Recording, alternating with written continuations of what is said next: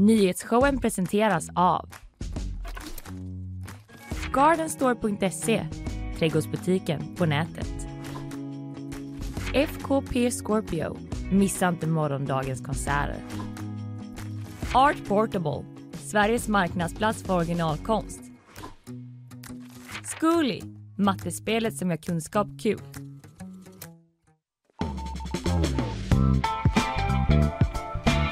Ny vecka, nya tag. Måndag 29 maj, nyhetsshowen live från GP-huset där jag knapprar på min dator in i det sista. Det var värst Kalle. Ja, för att kunna förbereda mig inför den här återigen fullmatade showen vi har framför oss. Inte klokt. Nej, det är det inte. Det är inte vettigt. Ring en eh, läkare, för det är fan inte klokt. En Ja, psykolog det är lite kanske. orolig. Ja, spärra in oss, för det är inte klokt det här. Eh, vad ska du prata om idag Fanny? Jag ska prata om eh, valet i Turkiet. Just Vi har en vinnare! Vi har en vinnare i Turkiet. Det är det ju. Det är Jag säger det bara. Spoiler alert, det är Erdogan. alert, han. Vi Han pratar- vann. Det ska du prata mer om och vad det betyder och sådär och lite mer i detalj hur det gick då. Jajamän. Jag ska snacka om brandmän för det blir färre sådana i sommar i Storgöteborg samtidigt som torka råder då. Nej. Mm, mer om det sen och sen också den stora upplösningen i Rosgate. Alltså den här Gais-ledaren som eh, lämnade rosor inne i domarrummet och blev polisanmäld för olaga hot. Mm. Han träder fram i GP nu. Wow. Mm. Vad var det som hände? Ja, det ska du få höra sen. Sen får vi gäst också. Det blir mer fotboll då faktiskt. Ja. Robert Laul kommer hit. Just det. Vår eh, fotbollsreporter som ju följt ansvar, eller allsvenskan i en herrans massa år. Det får man säga. Och igår kväll så var det ju skandalscener uppe i Stockholm på Tele2 Arena när Djurgården mötte AIK i Stockholms derby där alltså supportrar från läktaren från AIK-håll stormade planen Mm. och blev utjagade av polis och hundar. Ja, jag såg bilderna Mm. på de brinnande läktaren. Mm. Det Ja. lite obehagligt. Ja, det, är det, det ser eh, väldigt dramatiskt ut och Robert kommer hit och ger eh, oss eh, sin kommentar och analys av detta. Dessutom så är det ju Göteborgs derbyvecka. Mm. Sån megavecka i Göteborgsfotbollen. Det är Häcken mot Blåvitt ikväll och så är det ÖIS mot Gais i det där klassikerderbyt.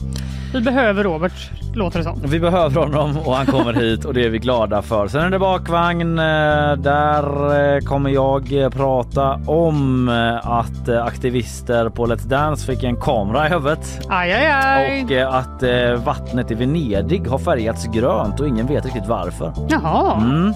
Jag ska prata lite om att eh, Aftonbladet har en ny satsning. Rapmusik av nyheter! Ja, det är lika hemskt som det låter. Jag ska visa varför sen. Ja. Och också om en val som fastnade, höll på att drunkna i Hunnebostrand. I Hunnebostrand. Ja, de Vad- kan tydligen drunkna. Vad pågår i Hunnebostrand? Jag vet inte, Och det liksom valar längs Bohuslänskusten. överallt. Späckhuggare, valar. Eller hur? Ugh. Nej. Ugh. Okej Fanny, hur mår du annars då? Var du ute och eh, lopp, loppade? Loppisfyndade? Alltså, vet du vad? Jag, jag tänkte verkligen Ja. gå och loppa. Men sen eh, så var, hade jag ju ensam helg idag för min kille var borta. Just det. Så jag var ensam med tjejerna, min hund och min dotter. Och då Ja. orkade jag liksom inte. Ja, det är lite stökig trio och Ja, trängas runt För jag där. kan säga att min hund uppskattar inte en god loppis. Nej, den är och det så stor också. kanske mitt barn gör, men hon vill helst inte sitta still. Nej, Så då kände jag att den kombinationen orkar jag liksom inte med Nej som en det. ensam människa. Jag förstår det. Men du, var- du bor ju mitt i ja, ja detta precis. inferno. De du- vaknade ju under ett sånt loppisbord. Fick en gammal tekanna i huvudet så. Ja. Var är jag någonstans? Men vadå, det här är ju en gammal eh, Lars Lerin. Jag kan ju inga designers tyvärr. Men det- Lars? Ja. Frågetecken. Ja, det finns inga sådana kanske. Det kanske gör. Nej men jag var där men det blir ju liksom det enda jag köpte var ju leksaker till barnen. Mm. Du vet så här, första bordet man går förbi så redan där stannar man och bara den här kanske. Alltså, man, nej nej nej det finns alltså literally tusentals bord här. Vi kan inte stanna på första. Blir man inte lite stressad dock? Alltså men- man, måste, man måste shoppa lite, ändå. Lite. Men jag blev ändå, då är för att de är så små mina barn, men jag blev liksom helt chockerad eller väldigt överraskad över hur lite tjat det var. Det var verkligen såhär, nej den ska vi inte köpa. Okej, så gick de vidare. Ja, de kanske är för små för att ha börjat tjata. De kanske har en väldigt god uppfostran. Ja, vi låter, låt oss eh, rama in det så. Ja, Ja, det jag. blev ja, men någon sopbil där och något eh, litet spel. Ja, nu fick jag lite FOMO. då. Alla nöjda. Filippa köpte en skjorta till mig också som Mhm. eh, hade en jättefin färg men när jag provade den sen så satt den ju helt eh, hejkon bacon liksom. Nej. Det är ju ofta så på loppis. Jag vet. Ja. Man ska inte prova eh, i onödan. Nej, Du skulle inte ha kollat dig i spegeln. nej jag skulle bara den. kommit hit med den och sett ut som eh, att jag liksom ska på Hultsfred typ för att Ja. det är ett tält. Det. Ja okej, eh, nog om det.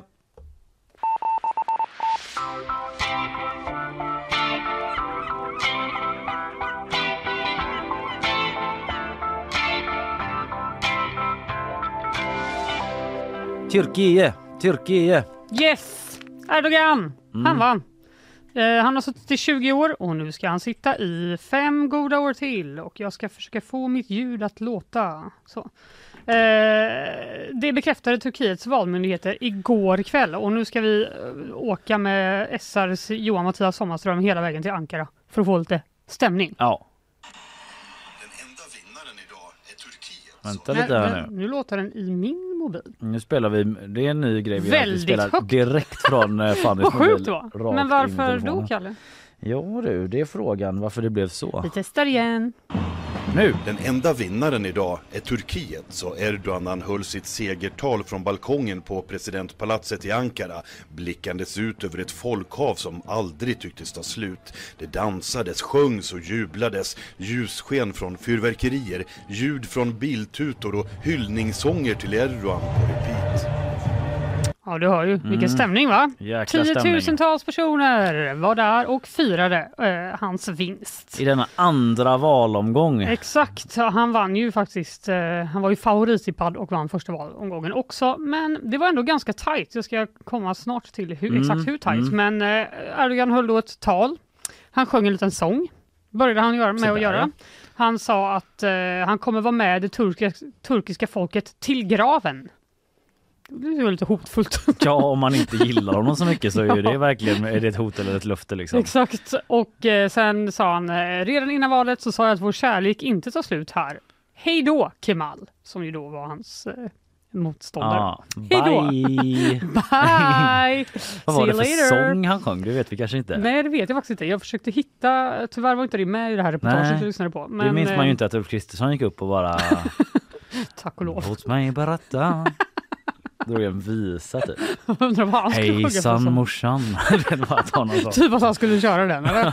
jag vet, man har, han är ju inte känd för någon sån dabass eh, Nej, men det känns ändå som att man kanske ska köra en sån mellogrej då för att vara lite folkning. Loreen. Euphoria! Ja, lite så känner jag. Euforisk. Simply the best. ja, skit i detta. skit i det. Skit i detta. Uh, hans, hej då Kemal sa han, Kulturella för att, eh, skillnader mellan Sverige och Turkiet. Bara en av många. Mm. Men hans utmanare då, also known as Turkiets Gandhi eller eh, Kilmal eh, Kilicdaroglu, han Mm. sa att eh, han var jätteledsen och eh, förlorade ju också med ganska liten marginal. 52,14 procent fick Erdogan. Så drygt eh, 4 procent? Drygt 4 procentenheter eh, skilde, mm, skilde de åt och det här valet har ju då beskrivits som det viktigaste valet i Turkiets eh, historia. Och valdeltagandet var väldigt högt, precis som i första valomgången då. Mm. Eh, enligt den statliga nyhetsbyrån eh, Andalou så röstade över 85 procent i söndagens val, vilket är nästan lika många som i första. Hur många procent sa du? Förlåt? Eh, 85 denna gången Ja, oj. och 89 procent faktiskt första omgången. Det är väl ett dunder Det är ett så kallat dunderval. Deltagande. Mm. Eh, och eh, det var ju faktiskt ganska mycket som stod på spel. Oppositionen och många experter ute i världen och i Sverige och i Turkiet har ju sagt att man röstade för en demokratisering och ett närmande mot väst versus då ett lite mer auktoritärt styre och liksom större inflytande av konservativ islam. Mm. Och då valde man då det senare. Mm, det tyckte det. de att vi ville ha. Eh, även om Erdogan då förnekat att han skulle liksom gå mer åt det auktoritära än vad han redan har gjort det. de senaste åren. Det är inget han själv säger utan Nej, det är det vad analysen gör gällande. Mm. Exakt. Men eh, 4 procentenheter då, det visar ändå, alltså det, jag läste någonstans att det var liksom eh, två miljoner röster kvar eller någonting när de hade räknat 98 procent och då sa de det spelar ingen roll. Nej. Men då förstår man hur mycket folk som bor i Turkiet. Så Ja, även om man ja. så här 4 procent, det låter inte så mycket. Det är ganska mycket. Ja, det är ganska mycket människor. Det är ja. ganska mycket Mm. människor. Men eh, det visar ju då ändå på att det finns ett ganska utbrett missnöje mot Erdogan, trots att han vann. Mm. Ganska många har ju röstat eh, emot honom helt enkelt. Vi ska Jo. höra Johan Mattias Sommarström igen. Valet har beskrivits som en folkomröstning för eller mot Erdogan. Han vann den, men resultatet visar på ett djupt splittrat land där klyftan mellan anhängare och motståndare är avgrundsdjup, socialt, politiskt och kulturellt. Inte jättemuntert ändå. Nej. Avgångsdjupt. Och eh, oppositionen, inte heller jättemunter. Sa inte riktigt att de hade förlorat, eh, utan mer var så här. Det här är jätteorättvist. Ja, var inte den tack för en god match. Nej, Kör hårt verkligen nu. inte. Nu har du vunnit, kör. Vilken fin detta. sång. Ja. Och så vidare. Vi ska lyssna på ett. Han kom in på stämma på sången så.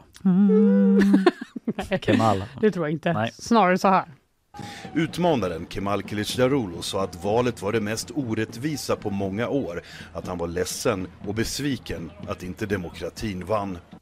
Ja, det kan man ju säga. Men det var också ett val. Ja, det var ett val Erdogan som han vann. Ja. Exakt. Men Så har man det- pratat om förutsättningarna sådär, va? hur mycket medieexponering man får och så Vi vidare. har ju pratat om det. Vi har ju pratat om det med Jan Hag- eh, Höglund om inte annat, men att eh, Erdogan hade ju en jättestor eh, fördel, va? eftersom, inte minst för att den stora majoriteten av medier i Turkiet är regeringstrogen. Just det. Så det var lite svårare för Mm, oppositionen mm, att nå mm. ut med sitt budskap. Men som sagt, det finns i alla fall ett stort missnöje då i Turkiet och de största valfrågorna har vi också pratat om innan, var ju den här jordbävningskatastrofen där Mm. Erdogan har fått mycket kritik för att han inte kom med hjälp i tid etc. Och också den sviktande ekonomin, höga arbetslösheten, höga livs- levnadsomkostnaderna som slår Mm. mot eh, befolkningen. Ändå lyckades han vinna. Varför då? Ja, Ja, det ska Paul Levin, Turkiet-expert vid Stockholms universitet, få svara på här. Dels är det så att det turkiska samhället är väldigt djupt polariserat. Och vi har sett lite liknande situation i USA till exempel, där vi har fått ett väldigt polariserat samhälle också. Och då spelar det lite grann mindre roll vad kandidaterna gör. Det finns färre människor som, som är beredda att, så att säga, av ekonomiska eller andra skäl gå över till det andra partiet, därför att de ses som nästan som fienden.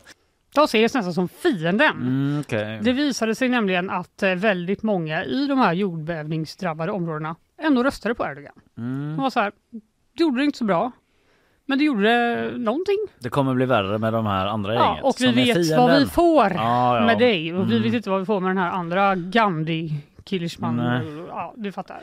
Ja, men jag hörde också att liksom, man hade fokuserat mycket på så här identitetsfrågor och terrorism och sådär och hårda tag mot Exakt. kurdiska som Så- man menar terrorister och så. Exakt så var det och att eh, ja, har verkar ha gått på val mycket mot, mot så här, religion är viktigt Mm. och typ alltså konservativa värden Mm. som fortfarande funkar då helt enkelt. Mm. Eh, nu ska vi se. Men eh, nu spekuleras det ju såklart i vad händer nu? Ja. Fem år till blir Ja. det bevisligen. Eh, vad kan det betyda för Turkiet som land? Marina Serveta som är analytiker vid Försvarsmaktens forskningsinstitut säger så här. Idag är Erdogan en auktoritär ledare som glider i en allt mer totalitär riktning med stöd från landets mest högerkonservativa makter och uppbackning från eh, fler auktoritära ledare runt om i världen. Så det är det som vi kommer att se framöver. Tuffare tider i Turkiet Mm. tror hon att vi kommer få se framöver. Hon säger också att hon tror att Erdogan han kommer liksom dra sig tillbaka lite nu eftersom han då måste hantera den här massiva ekonomiska krisen Ja, i Turkiet. just det. Men sen kommer han komma tillbaka och då kommer den här fortsatta trenden då som vi har sett mot det mer auktoritära eh, fortsätta helt Mm. enkelt. Ja men det är intressant där, delvis att de är så jättestarkt NATO-land men ändå drar åt liksom lagauktoritära på Exakt andra sidan. så. Alltså om man förenklar lite grann. Man har ju också sett eh, att Putin har gått ut och bara grattis gubbe, Ja. bra jobbat. Ja, han har gjort det? Ja, Så eh, de, eh, de fortsätter sitt samarbete kan man ju helt enkelt konstatera. Jag antar att det första Erdogan heller inte sa var, var så bara, bra nu är vi klara med valet, dags att fokusera på Sverige och NATO-frågan. Nej, Ja. men i The Guardian så skriver Patrick Winter, det är han, deras eh, analytiker där då, Mm. att Erdogan nu står vid ett vägskäl. Antingen för NATO-landet Turkiet närmare väst eller så stärker han bandet i Moskva då. Mm. Och den första indikatorn på vilken väg han kommer välja enligt den här Patrick Winter då är det svenska NATO-medlemskapet. Ooh, Frågan vi Sverige aldrig kan lämna för att det händer aldrig något. i den politiska hetluften. Verkligen. Sverige. Alla bara, "Hå! vad ska hända nu? Hur ska det gå? Släpper de in oss? Ja. Eller låter de oss eh, stå kvar och eh, med mössan i hand? Vi får väl se. Mm. Och vi får också se när det nu avgörs. Det verkar ju fortfarande experterna eh, vara oense om.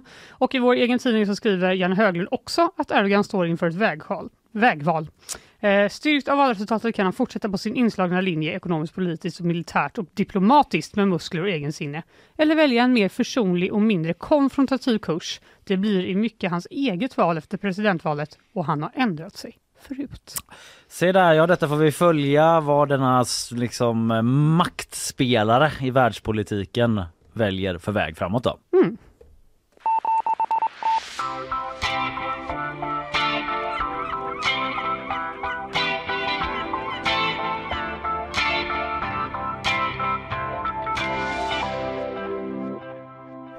Ja, snart ska vi tala om brandmän och eh, även rosor. Men först sponsorer och sen nyhetssvep. Nyhetsshowen presenteras av Gardenstore.se Trädgårdsbutiken på nätet. FKP Scorpio Missa inte morgondagens konserter. Art Portable Sveriges marknadsplats för originalkonst. Zcooly Mattespelet som gör kunskap kul.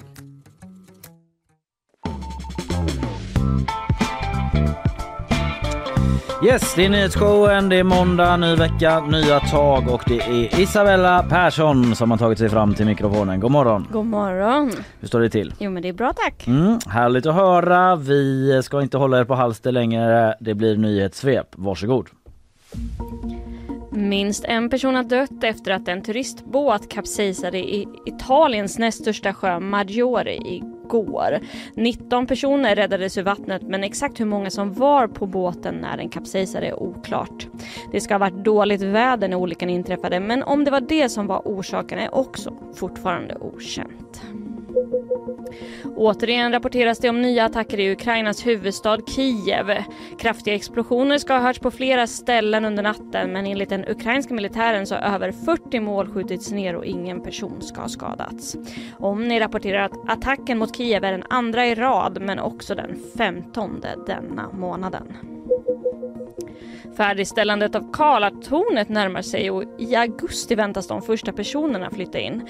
Men nästan en femtedel av lägenheterna väntar på en köpare och man har inte sålt en enda lägenhet på ett halvår, något som tidningen Fastighet Sverige var först med att rapportera om.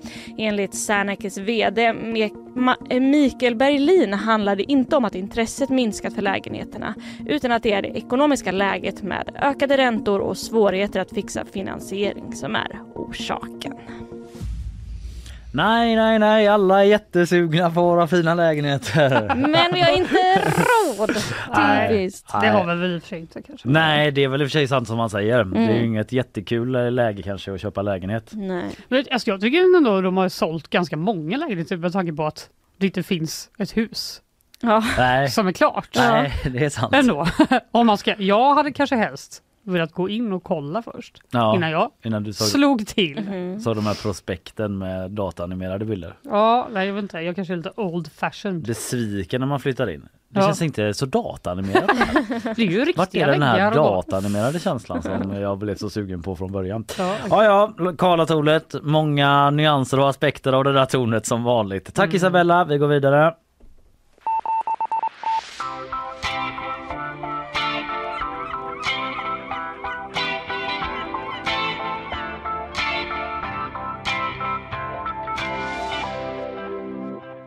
Ja Fanny, det är ju rätt torrt där ute just nu. ja, jag har noterat detta. Mm. På, nu bor jag ju i eh, där det mest är kullersten va? Ja, Men på den lilla, lilla plätten utanför Schillerska. Gult gräs. gult gräs, Ja. inte mycket regn. Min kompis hade Nej. varit på sin kolonilott igår, eller i lördags, och det såg ju inte bra ut. Nej, Och eh, redan nu då, och värre kan det ju bli. ja exakt. Eh, Jag bara, ja. ska det bli det? Ska det bli värre Kalle? Ja, nej men eh, man tror ju det, eller man är ju rädd för det. Torrt väder det innebär ju massa saker såklart, men det ökar ju också en risk för bränder då ute i skog och mark. Bara de senaste dagarna har risken för skogsbränder ökat i Sverige, rapporterar Ekot. Framförallt då i dun, dun, Götaland. Nej! Det är där vi är. Men Nej. också i Svealand och i delar av Norrland. Usch! Så det är både här men även var. Eh, vi ska lyssna på eh, Linnea Ren på SMHI som säger så här till eh, Sveriges Radio. Framförallt är det ju torkan som påverkar. Vi har haft en torr vår, både april och maj så har vi haft på många håll eh, mindre regn än, än vad det normalt sett brukar komma så här års. Och det i kombination då med att det har varit ganska blåsigt också gör att eh, risken ökar helt enkelt. Risken ökar. It's gonna be a hot grass summer. Mm, jag kollade faktiskt SMH i morse för att jag skulle försöka klä mig. Mm. Tyckte det var lite kallt igår. Jag Ja. fattar inte hur man ska klä sig. Men då sa jag i alla fall att det skulle inte regna och vara sol de kommande tio dagarna. Mm. Tänkte jag först, vad trevligt. Och sen, fast. Ja, nu sätter du skrattet i halsgropen när du får höra och de nu här kommer den här nyheten. rapporterna. Ja, det var. Ja, Ekot har också snackat med Håkan Ljung då som är vakthavande befäl på räddningstjänsten i Östra Götaland för det är ju där torkan i slutändan kan landa då i form av Mm. skogsbränder och dylikt. Och eh, han säger att man ändå har en god beredskap men man har ju förstås sina begränsningar. Men vi har ju inte överflöd med, med resurser. Eh, att vi kan klara av hur många bränder som helst. Men eh, då, i vä- värsta fall, eller i värsta fall, vi, vi kommer ju låna in ifrån andra län i sådana fall. Mm. Mm. Det här var Östergötland och andra län och eh, det här är inget län jag ska säga nu men andra liksom, eh, räddningstjänstområden. Mm. Ett sånt är ju Storgöteborg. Ja, Meanwhile där då i Storgöteborg, eller här ska jag väl säga, det är här, där vi befinner där oss. vi bor. Där ska man spara pengar Nej, inom räddningstjänsten.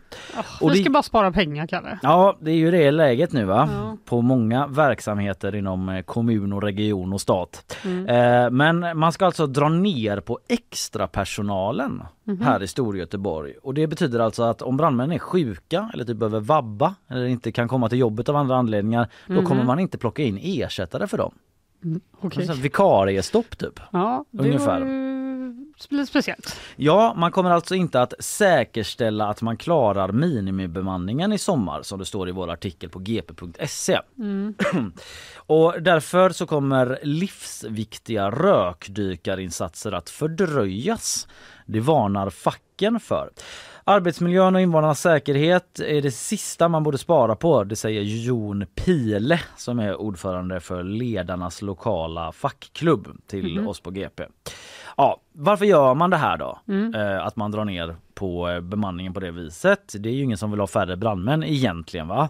Eh, det varken är eller ser särskilt bra ut för Nej. någon. Men det handlar ju om att räddningstjänsten som vi redan har sagt då till eh, lika andra verksamheter i Stora Göteborg har drabbats av ökade kostnader. Ja, Då måste man spara in ja. på olika sätt. Och Lars Klevensparr, han är förbundsdirektör för räddningstjänsten Storgöteborg. En eh, chef alltså, för att förenkla.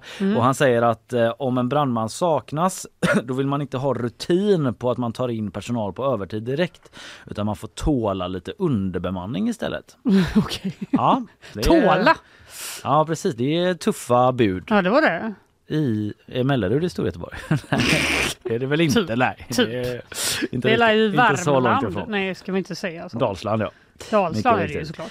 Eh, nej men det säger han och sen säger han så här att man kan besluta om att ta in extra personal ändå. Om vakthavande räddningschef säger att man behöver det. Men då är det utifrån en riskbedömning. Alltså något som man kan göra på förhand då. Om det är ett större evenemang till exempel som det står i vår artikel eh, så kan man göra det. Ehm, Alltså att man tar in ett större behov på förhand men eh, och om det kanske, jag vet inte, blir en skogsbrand. Det är svårt att förutse. Ja, men då antar jag att man tar in extra personal ändå. Nu handlar ju inte det här specifikt i Storgöteborg om skogsbränder men eh, att eh, det jag försöker säga är att liksom vid oförutsedda tillfällen då så kan man vara underbemannade Mm. i och med att man kan ta in fler men då är det på en förhandsriskbedömning. Om någon man kan kastar välja att en skala upp. Någonstans. Ja, om det är ett sånt evenemang kanske man, nu, nu vet jag inte, nu har, har inte de gett några konkreta exempel, men om det är ett större evenemang, kanske Mm. en fotbollsmatch eller någonting annat där det finns en förhöjd brandrisk, ja men då kanske man eh, Löser den då. ja, höjer liksom eh, personaltätheten just vid de tillfällena då. Ehm, men Lars Klevenspar, chefen där, han säger vi har ändå hängslen och livrem men tar inte på oss flytvästen den här gången. Man har hängslen och livrem men inte flytväst. För de är ju brandmän. Ja. Så vad ska de med en flytväst i? Det är också för att han slänger in en extra eh, liksom, grej i det uttrycket. För man Ja. brukar ju bara säga man har hängslen och livrem. Ja. Ni kör hängslen, livrem och flytväst. Ja, så säger man ju inte. Men ja, vi fattar ju vad han menar, vad det är han försöker säga ungefär. Vi kommer ta kalkylerade risker och det kommer kanske emellanåt vara något beslut som inte blev så bra, säger Lars Klevensberg. Så Alltså jag känner ju- att det här är inte något jag vill höra. Nej men inte från eh, räddningstjänsten va? Nej. Ja men det låter lite sådär men eh, det är ju någonting, han är ju väldigt rak och ärlig här. Det är så man måste göra menar han. Idag har räddningstjänsten Storgöteborg en miniminivå då, som innebär att man har 67 brandmän minst på heltid som ska vara i tjänst samtidigt för att kunna klara sitt uppdrag då. Men den nivån kommer inte att hållas eh, till följd av de här nya principerna som gäller i sommar. Men Lars Klevensberg menar att det ändå inte bär, eh, innebär risker för oss göteborgare, eller storgöteborgare ska jag väl säga. Som Då. vi brukar kalla oss. ja. Ursäkta. Han eh, säger då att eh, räddningstjänsten Storgöteborg ändå är Nordens största räddningstjänst och att man har en oerhörd kapacitet och att brandstationerna ligger tätt så att man kan liksom kalla Okej. in då från andra stationer menar han. Ja. Följdfråga då från vår reporter Filip Persson. Det gör väl skillnad om en räddningsinsats blir fördröjd på grund av att man behöver vänta in intilliggande brandstationer? Ja. Ja, då svarar han så är det. Det är klart. Men jag vill ändå säga att det inom mitt geografiska område finns 15 heltidsstationer som är fria att förfoga. Men han medger att det kan ju bli lite försenad ankomst Mm. till olika bränder då och facken är mer oroliga vad det verkar än Lars Klevensberg. De menar att eh, om man rycker ut med minskad bemanning då kan det betyda att rökdykningen fördröjs, alltså rökdykning när man ger sig in i själva eldsvådan. Liksom. Mm. Eh, I och med att det finns regler som säger att man måste vara ett visst antal brandmän på plats innan man får gå in. Så då kan det vara så att man får stå utanför en brand eh, och vänta på förstärkning medan det brinner för att reglerna säger att ah, men ni får inte gå in här förrän vi har säkerställt att det finns viss personal på utsidan eller vart de nu ska befinna sig. Alltså det kan, man kan ju förstå det, men du undrar hur det känns för en brandman och bara... Ja. Du, du, du. Ja, eller hur? Det verkligen. Eh, en brand går blixtsnabbt. Sekunderna gör skillnad, säger Jon Pile återigen då som Mm. är lokal ordförande för Ledarna, det facket som organiserar befäl och chefer inom räddningstjänsten. Och Anders Björklund är en annan fackman, lokalordförande för Kom- Kommunal som samlar eh, heltidsbrandmän. Och eh, han säger att det kommer påverka arbetsmiljön och att det är en ganska eh, eh, förlåt nu, där, eh, att det kommer påverka arbetsmiljön och att det är för en ganska liten ekonomisk vinst Mhm. menar han då. Och eh, att man liksom kommer frångå ett arbetssätt som man är dimensionerade för. Det här har vi räknat på, det här behöver vi för att klara det och nu går man ifrån det. Vad händer då med arbetsmiljön? Du förstår. Mm. Och eh, tillbaka till Lars Klevensparr. Han håller med då om att det kan fördröjas insatserna med det här nya tänket men han säger ändå att det inte är mer konstigt än att någon brandstation är ute på något när ett annat larm kommer. Då tar det ändå längre tid säger han. Så att de här situationerna redan kan uppstå Okej. ändå, säger han. Eh, och eh, som sagt, man ska ju kunna ta in extra personal då om man gör eh, en sån riskbedömning inför. Men fackliga företrädare som vi snackat med på GP ifrågasätter om det går att förutspå tillfällen när risken är lägre liksom. De lyfter typ så här historiska händelser som Annedalsexplosionen, Backabranden. Det är sådana fruktansvärda katastrofer som inte kunnat gå att förutse. Nej. Ta dem som exempel. Man gamblar, säger Henrik eh, Gunnarsson som är på Saco då, det fackförbundet. Så det blir en pressad sommar för räddningstjänsten. Det blir varmt, det blir eh, torrt i gräset och det blir alla vanliga utmaningar som räddningstjänsten står för dagligen. Och eventuellt då färre personal i perioder eh, mm, på det. Mm. Så ligger det till.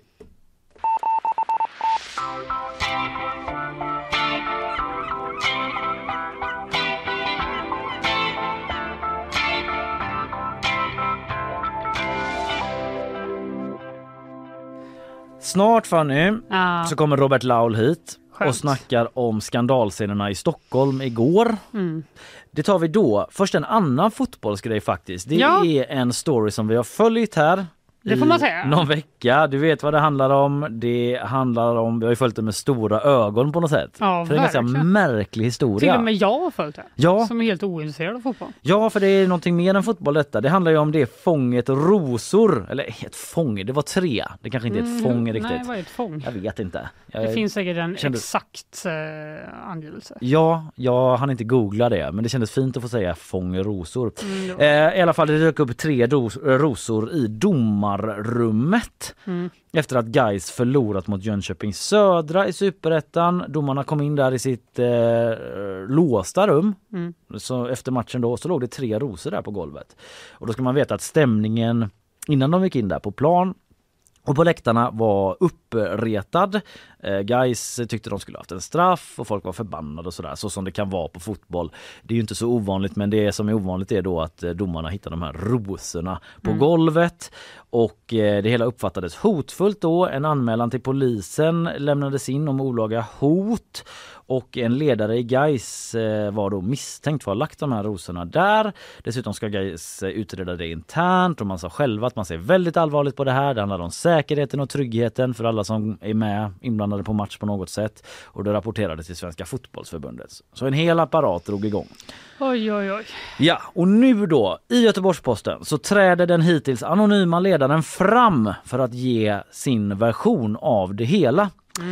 Det handlar om Niklas Karlström som är player manager i Gais. Han går ut och tar på sig det här. Han erkänner, det var jag och han säger till vår reporter Filip Troler att han är oerhört ledsen, skamsen och ångerfull. Aj, aj, aj. Mm.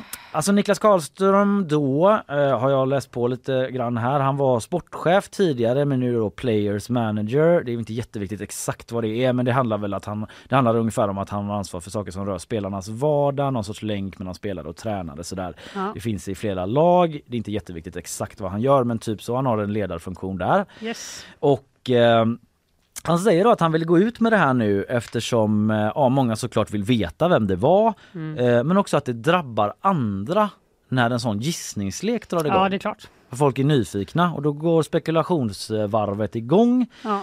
och eh, det är bättre att jag går ut liksom och står för det. Mm. Ungefär det kan så man ju tänka sig att andra player managers etc.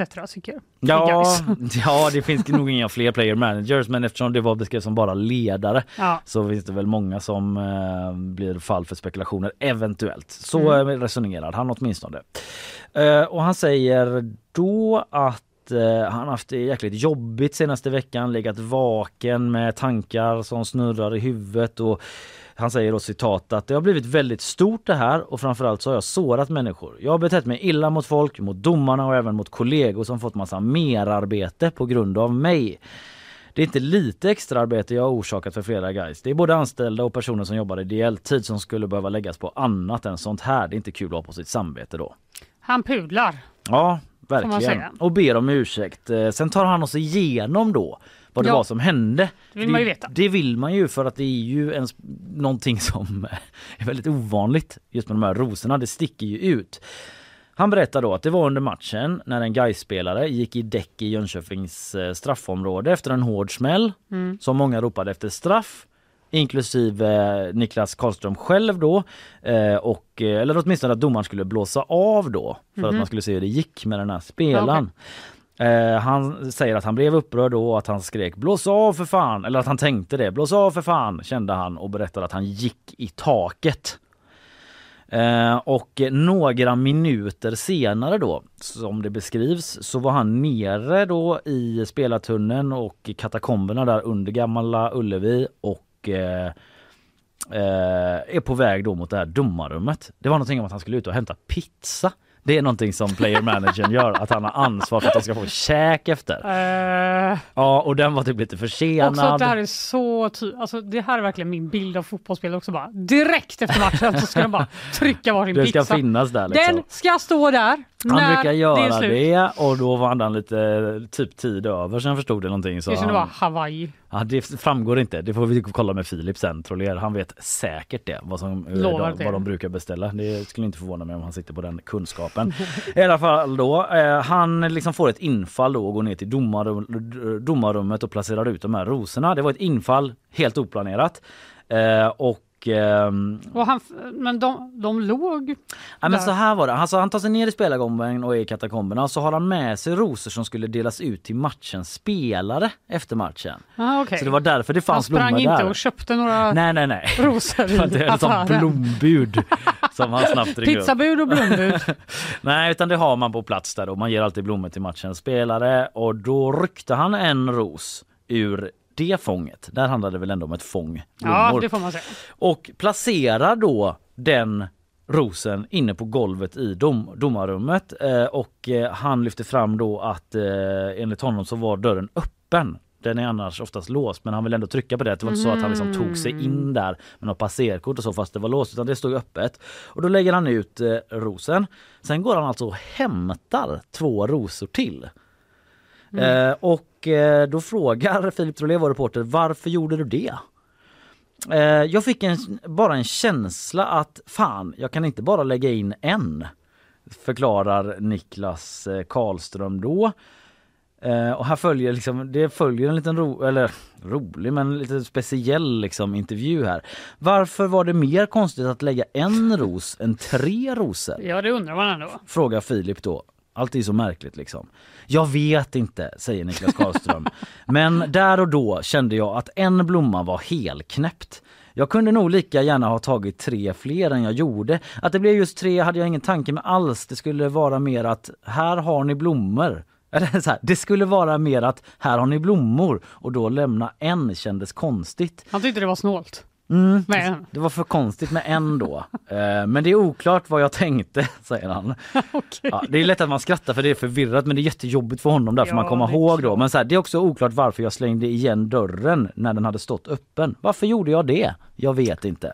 Nej. Han har ju uppenbarligen fått någon sorts hjärnsläpp här. Alltså han har man bara gjort något eh, på känsla och sen i efterhand bara varför gjorde jag det? Ja, Jag han, kan nästan inte svara på det själv. han verkar ju precis ha svårt att förstå själv varför han gjorde som han gjorde då. Sen fortsätter den här väldigt speciella intervjun då eh, som jag ändå vill återge lite Ja, eh, till då. Pla- Filip frågar, placerade du rosorna på något särskilt sätt? Jag stod på tröskeln och slängde bara ner den första. Sen när jag kom tillbaka gjorde jag likadant med de två andra. Men så rättade jag till så att de låg bredvid varandra. Tre på rad? frågar Filip. Ja, ungefär så. Svarar Karlström. Varför? frågar Filip. Jag vet inte varför jag la dem så. Det fanns inget syfte. Det var inte så att jag stod där och tänkte att jag lägger dem så eller så och det kommer att betyda det ena eller det andra. Jag la bara dit rosorna. Ungefär så att de låg bredvid varann. Så det fanns ingen sån symbolik i... Nej men jag kan ändå fatta den här frågan för det är lite så här, slängde du in dem bara på golvet eller Ja. liksom la du tre bredvid varandra? Att det känns typ lite mer så här överlagt om man har gjort det. Mm, jag håller med. Man Men- vill ju veta alla detaljer. Ja det vill man verkligen. det blev som det Tyvärr blev. så vet han ju inte själv vad han har gjort så här. Nej, precis. Så man får inte riktigt, men man får i alla fall frågan ställd. Det får man och man får ju veta hans känslor kring detta. Så han berättar att han sen liksom gick ut, stängde dörren bakom sig och Mm. då infinner sig ändå någon sorts sekund av reflektion. Där han tänker så här, eh, ah, var det här så himla smart? Och han kände att, eh, åh piss också, det här var nog inte så begåvat. Som han säger. Okej. Ja, men då frågar Filip, du försökte inte öppna eller så, så att du kunde ta bort rosorna? Nej, allt gick så snabbt. Snart kom alla ut i arenan. Jag insåg Nej. mer bara att det var kört. Så han står där och börjar känna, fuck det här var Börjar kanske inte så smart och då börjar folk komma ut. Nej. Och då är det ju för sent. Och sen kommer någon sorts nyckelfråga i detta då. eh, Vad var syftet med det här? Att lämna blommorna? Och svaret då är, det var ett dåligt försök till lite ironi från min sida. Över domarnas insats frågar Filip. Ja, precis. Och eh, han tillägger då att det absolut inte var hotfullt menat. Jag är inte en person som hotar. Jag är en kille som gillar att skämta. Det är sån jag är. Att hålla på mycket med practical joke. Han ger ett exempel då på den här typen av practical joke som han brukar jobba med. Fotbollslivet har varit mycket så för mig. Jag tänker ofta i de banorna. Om någon glömmer bilnyckeln i bilen på Gaisgårdens parkering så kan jag köra och ställa bilen någon annanstans.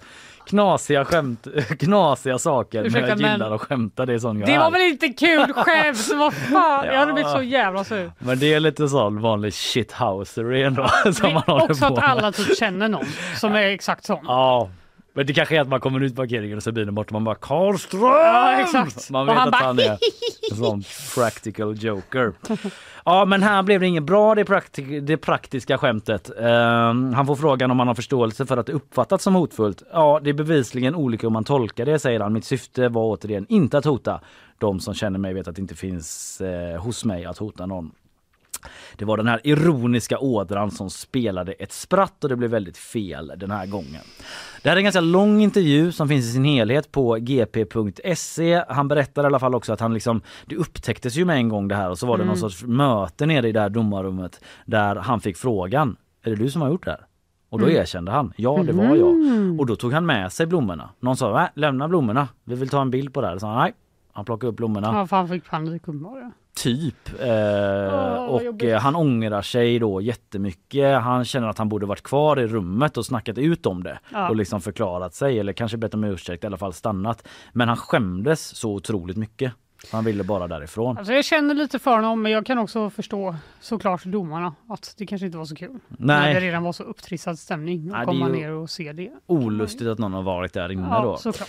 Ja, som sagt, lång intervju finns på gp.se där eh, det finns ännu längre resonemang. Eh, GP har också sökt Martin Strömbergsson eh, för en kommentar. Det var han som dömde då via Mm. domarchefen Stefan Johannesson som är domarnas Mm. chef typ.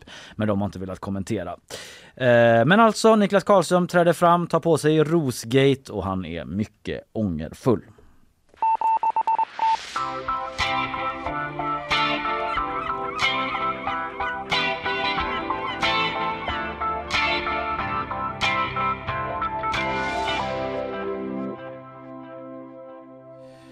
Alright, om en stund så kommer vår kollega Robert Laul hit och tar oss igenom skandalscenerna på Tele2 Arena igår när det var derby Mm. mellan Djurgården och AIK. Usch usch. Det började brinna på läktaren. Ja, mycket också. Folk stormade planen, polis fick mota ut dem med hundar. Detta ska Robert eh, prata med oss om, men först sponsorer. Nyhetsshowen presenteras av Gardenstore.se Trädgårdsbutiken på nätet.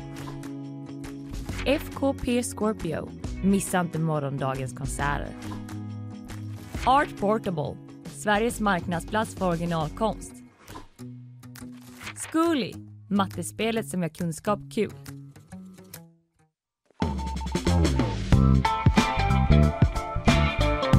Häng kvar, Robert Laul är på ingång. Kanske Sveriges eh, just nu hårdast arbetande sportjournalist.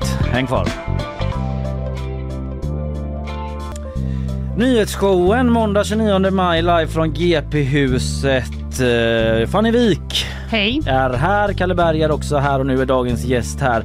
Idag var ju planen att vi skulle snacka om de två stora Göteborgsderbyna här i veckan, nämligen det mellan BK Häcken och IFK Göteborg som är ikväll och det som kommer då mellan Gais och ÖIS. Det ska vi också göra, men igår kväll så utspelade sig ju också kaotiska scener i Stockholm på Tele2 Arena när ett annat derby där uppe mellan Djurgården och AIK spelades och människor kastade in bengaler, stormade planen och fick jagas ut eh, av polis med hundar. Det ska vi prata om och eh, ja, vi har en hel del att gå igenom helt enkelt med vår kollega från sportredaktionen, mångårig bevakare av svensk fotboll. God morgon Robert Laul. God morgon, god morgon. Ja, bråda dagar, mycket att stå i för dig sa vi senast det här. Eh, ja, eh, det är väl i sig inget nytt när man bevakar fotbollen. Det, det, det händer ju alltid någonting och eh, dessvärre så händer det rätt mycket tråkiga saker nu för tiden. Så att, eh, som du var inne på där inledningsvis, konsekvensen blir ju att eh, istället för att prata om matcherna får man ju prata om eländet istället.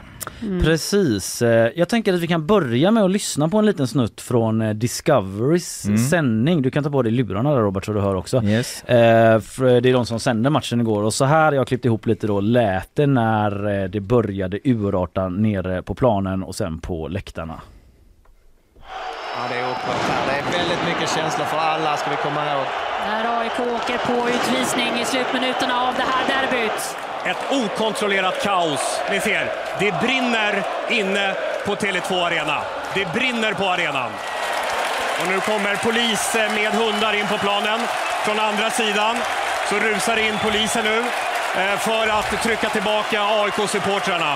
Och det är fruktansvärda scener att behöva se det här i svensk fotboll. Hur det rusar in poliser med hundar. Hundratals poliser för att trycka tillbaka supportrar som tar sig in på arenan. Mm. Vad tänker du Robert när du hör det här igen kanske? Ja, nej, men jag tänker precis så. Jag har hört det här så många gånger. Jag har sett det så många gånger. Eh, det fortsätter, det återkommer, eh, det tar aldrig slut och eh, eh svensk fotboll har eh, återigen liksom en acceptans för att det här sker. För hade man inte accepterat att eh, det här eländet sker så hade man naturligtvis gjort något åt det. Jag har följt fotbollen i, i 20-25 år.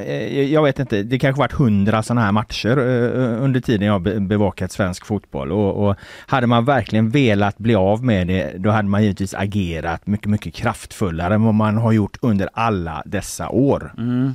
Vi kan väl återkomma till det där med konsekvenser och hur man ska hantera det. Men ja. först bara, alltså vad är det som händer där för de som inte har sett detta och kanske inte har lika bra fot fotbollskoll som du? Ja, men det som händer är ju att du har eh, supportrar och en supporterkultur som anser att när det går dåligt för deras fotbollslag så är det deras uppgift att på det här sättet eh, visa sitt missnöje. Och det, och det är därför jag menar att det här eh, sker gång på gång. För, för detta händer när eh, de så kallade storklubbarna, när det går tillräckligt dåligt för dem. Då, då ligger det liksom i supporterkulturen att svara på det här sättet. Det, det, på samma sätt som det ligger i supporterkulturen att hylla laget när det går bra, så ligger det i, i supporterkulturen att ställa till med ett, ett, ett fullständigt kaos när det går väldigt, väldigt eh, dåligt. Det, det är ju själva anledningen till att, att de här supportrarna, AIK-supportrarna gör så här. Annars skulle de givetvis givetvis inte göra det, men det är deras sätt att visa sin makt. Det är deras sätt att visa det, det här vi kan göra. Vi bestämmer på mm. våra läktare. Polisen är inte välkommen på våra läktare. Vi gör vad fan vi vill på våra läktare. Och nu är laget så, så dåligt så nu tar vi det här i egna händer och, och eh, visar vår makt helt mm. enkelt. Men alltså för mig som är lite utomstående då från den här fotbollsvärlden. Jag förstår liksom inte ens hur man får in en bengal på en, alltså det är väl ingen liten, du kan ju inte lägga den i fickan liksom. Nej men alltså det sker ju med klubbarnas goda minne. Det, alltså, det har ju smugglats in bengaler på fotbollsläktare i, i 30 år. Det brinner ju bengaler på i princip varenda match. Hade klubbarna velat bli av med, med pyrotekniska pjäser då hade de givetvis visiterat på ett helt annat sätt. Du menar att de hade kunnat göra mycket Ja men självklart. Alltså, det här tas ju in eh, dagen innan eftersom supportrarna de, de har ju liksom kontakter högt uppe i, i klubbledningar. De till, har tillträde till arenorna dagen innan. De kan placera ut dem på läktarna innan. Alltså det, det här sker ju liksom liksom i en, i en symbios med fotbollsklubbarna, med svensk fotboll, därför att svensk fotboll också vill ha den här stämningen som det, som det bidrar till. Så att det är det jag menar, att det sker ju med, med klubbarnas goda minne och, och svensk fotbolls goda minne. För att man velat bli av med det här, ja då hade man helt enkelt stängt ner de här läktarsektionerna och sagt att eh, vi, vi, kan inte ha den här miljön. Men det gör man inte. Men handlar det då tror du om att eh, de allra flesta som är på en arena kastar ju inte mm. bengaler då och eh, står för den här stämningen som man vill åt men att man då inte vill göra någon, ge, ge någon sorts kollektiv bestraffning mot ja, de som sköter sig. Ja, det handlar ju om pengar ytterst skulle jag säga. Alltså det, okay. det, är ju liksom, det är ju intäkter för klubbarna att ha välfyllda läktare och jag menar när allt går bra och så, så skapar de ju en otrolig stämning och det är klart folk drar folk, stämning drar, drar ännu mer folk. Eh, många tycker det är jäkligt häftigt med fotboll när det, när det liksom är drag på läktarna och, mm. och så här. Så att ytterst så är, så är det ju en kontinuerlig intäktskälla för klubbarna att kunna fylla upp, eh, fylla upp läktarna med, med, med hjälp av den här eh, goda stämningen. Så det är klart att man, man de, för de, de, de, de får ju liksom ta den här smällen. De accepterar ju att det går åt helvete ibland för att de tycker att det, det, det positiva över, överväger. Hade de velat, återigen, jag har sagt det så många gånger, hade de velat, hade de bara kunnat stänga ner de här läktarsektionerna. Mm. Jag menar, har du en krog där det ständigt är bråk och stök, då stängs ju den krogen till slut. Även om det kan vara fantastiska danskvällar på den krogen, men man stänger ner den för det blir för mycket. I fotbollen funkar det inte så.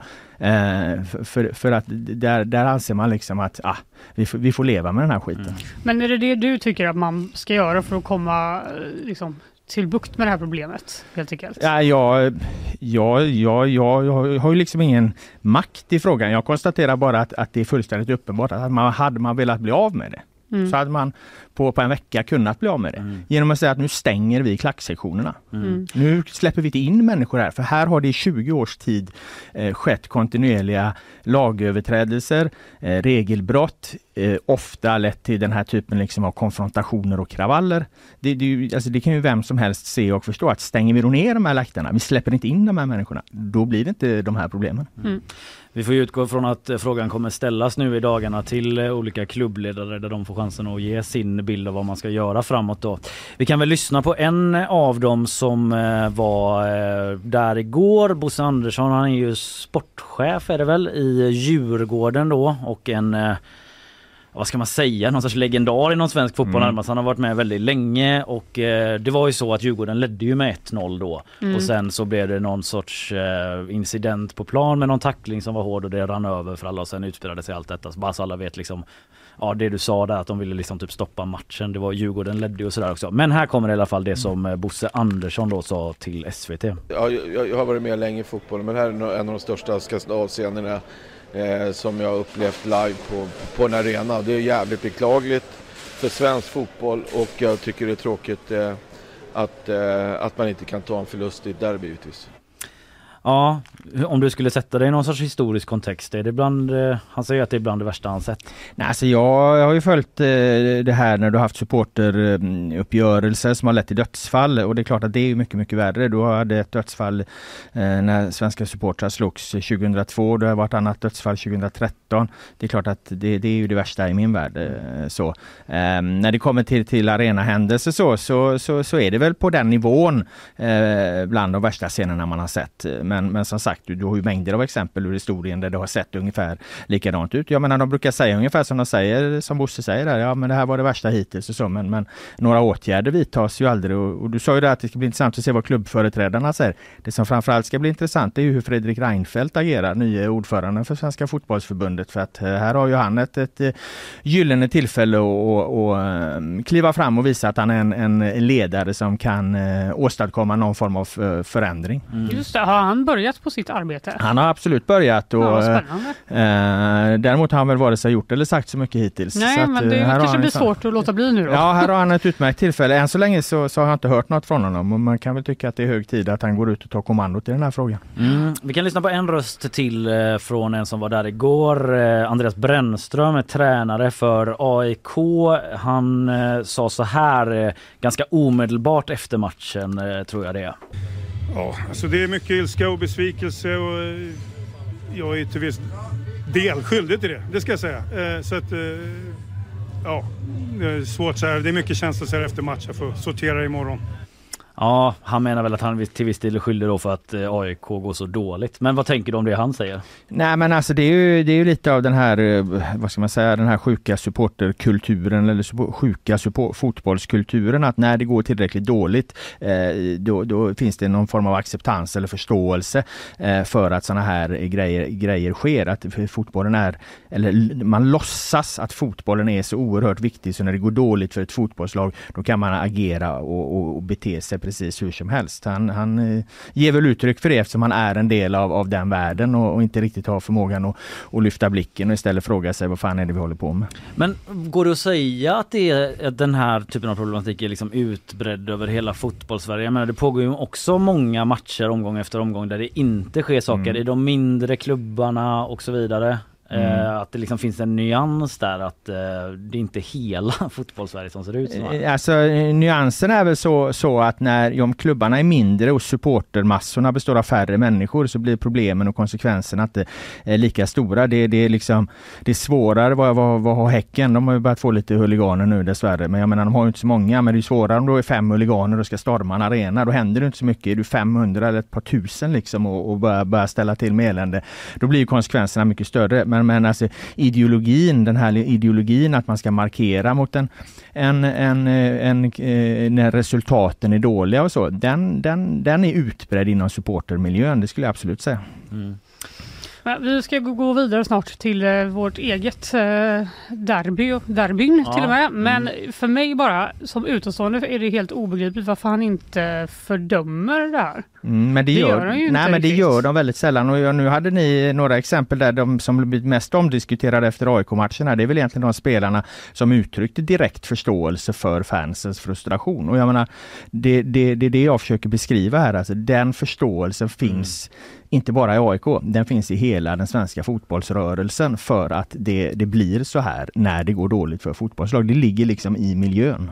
Tror du de är rädda de här spelarna för att stöta sig med fansen? Ja, I spelarnas fall kan det säkert finnas en, en, en, en, en rädsla för, för, för deras egen säkerhet så eller att de ska få liksom påhälsning hemma eller vad det nu kan vara så. Men, men eh, bland klubbföreträdarna så återigen eh, argumenten är ekonomiska. De vill behålla eh, den här typen av supportrar för de skapar också en god stämning när det går bra för fotbollslagen. Precis som du var inne på att det spelas många matcher när det också är bra stämning och så här. Och det, det, det är fotbollens yttersta argument att det, det, det är ekonomiskt helt enkelt. De vill fylla sina läktare till varje pris och då kan de inte stänga ner sina läktare tycker de. Även om vi som står utifrån kan tycka vad fan, gör något. Mm. Ja, det blir väldigt intressant att följa, följa utvecklingen här och inte minst då vad Fredrik Reinfeldt har att säga som eh, högsta hönset inom fotbollsorganisationen och fotbollssverige. Eh, Men om vi då som du sa Fanny, vi släpper det för nu då, den matchen och de eh, kaosscenerna på Tele2 igår och riktar blicken mot väst och Göteborg nu då ikväll. Mhm. Så tar BK Häcken emot IFK Göteborg på Bravida Arena ute på eh, Hisingen. Eh, hur, eh, hur är temperaturen skulle du säga Robert? Ja, men fram till igår så var den väl, väl, väl, bra, men det är klart att allting blir påverkad av det här. Jag stod ju på en seriefinal eh, i Borås eh, mellan Elfsborg och, och Malmö där och skulle följa den matchen och så Igår, hände, ja. hände det där parallellt i, i, i, i Stockholm och så fick jag skriva om det. Och så det är klart att alltså, man tappar ju lite den i geisten så för det liksom. Alltså i- ifrågasätter ju nästan, "Jaha, vad fan ska man, ska man skriva liksom om, om, om fotbollen också när man vet att det, det ser ut så här. Men det måste vi såklart göra och man får väl liksom peppa upp sig igen och, och, Ja. och låtsas att det, det regnar lite och nu kommer en ny match här och så får vi hoppas att det, att det blir fokus på, på, på fotbollen i, i den. Det är väl framförallt det jag känner nu. Lå, låt oss nu få liksom ett, ett eh, fotboll, ett Göteborgsderby här där det inte liksom blir massa stök. För jag menar det var inte så länge sedan vi hade de här problemen i Göteborg heller när, eh, när Blåvitt och Gais möttes i Svenska cupen. Då var ju polisen ute och sa efteråt att den enda anledningen till att det inte blev sammandrabbningar där var ju för att polisen hade en, en, en enorm resurs kopplad till be- matchbevakningen. Att de lyckades hålla isär de här eh, grupperingarna då. Nu är ju Blåvitt Häcken inte, inte samma typ av, av match då. Så att förhoppningsvis så blir det fokus på, på fotbollen. Det, det är vad jag hoppas. Mm. Vad tror du om den då? Styrkeförhållandena är väl sådana att Häcken är ganska stora favoriter. Ja, det är de ju och det, det, det, är väl, det är väl det om man ska titta på, på känslan inför matchen att, att när, när Blåvitt och Häcken möttes för ett år sedan, en ganska liknande tidpunkt i början av, av, av allsvenskan, eh, då vann Blåvitt det derbyt på Bravida med 2-0. Då hade ju inte Häcken vunnit sitt historiska guld. Då var liksom maktbalansen var en helt annan än vad, vad den är nu. På bara ett år någonstans så, så har den ju eh, svängt så att, att nu är ju BK Häcken den, den stora liksom sportsliga kungen i fotbolls-Göteborg. Eh, och allt det här har ju skett inom loppet av det senaste året. Det är en liksom historiskt intressant eh, eh, förändring av, av eh, maktbalansen i fotbolls Göteborg. Eh, För vilket lag är det viktigast att vinna då? Mm, ja men det- alltså, det är klart att det absolut viktigaste att vinna är det ju för IFK Göteborg. Mm. Alltså de, de, de är ju indragna precis som AIK här i någon form av, av bottenstrid som de behöver lämna. Eh, BK Häcken, det är klart att det är viktigt för dem att hänga med i toppen men, men för, eller hänga med och jaga ett guld. Men det viktigaste för Häcken det här året det är att komma, komma sämst trea i Allsvenskan och sen är det framförallt ett Europaspel de har, har framför sig. Jag tror liksom ingen, ingen i Häcken begraver sig fullständigt om de inte skulle vinna Allsvenskan igen. Vad fan, de vann Allsvenskan i fjol. De är jätteglada över det. Det, det.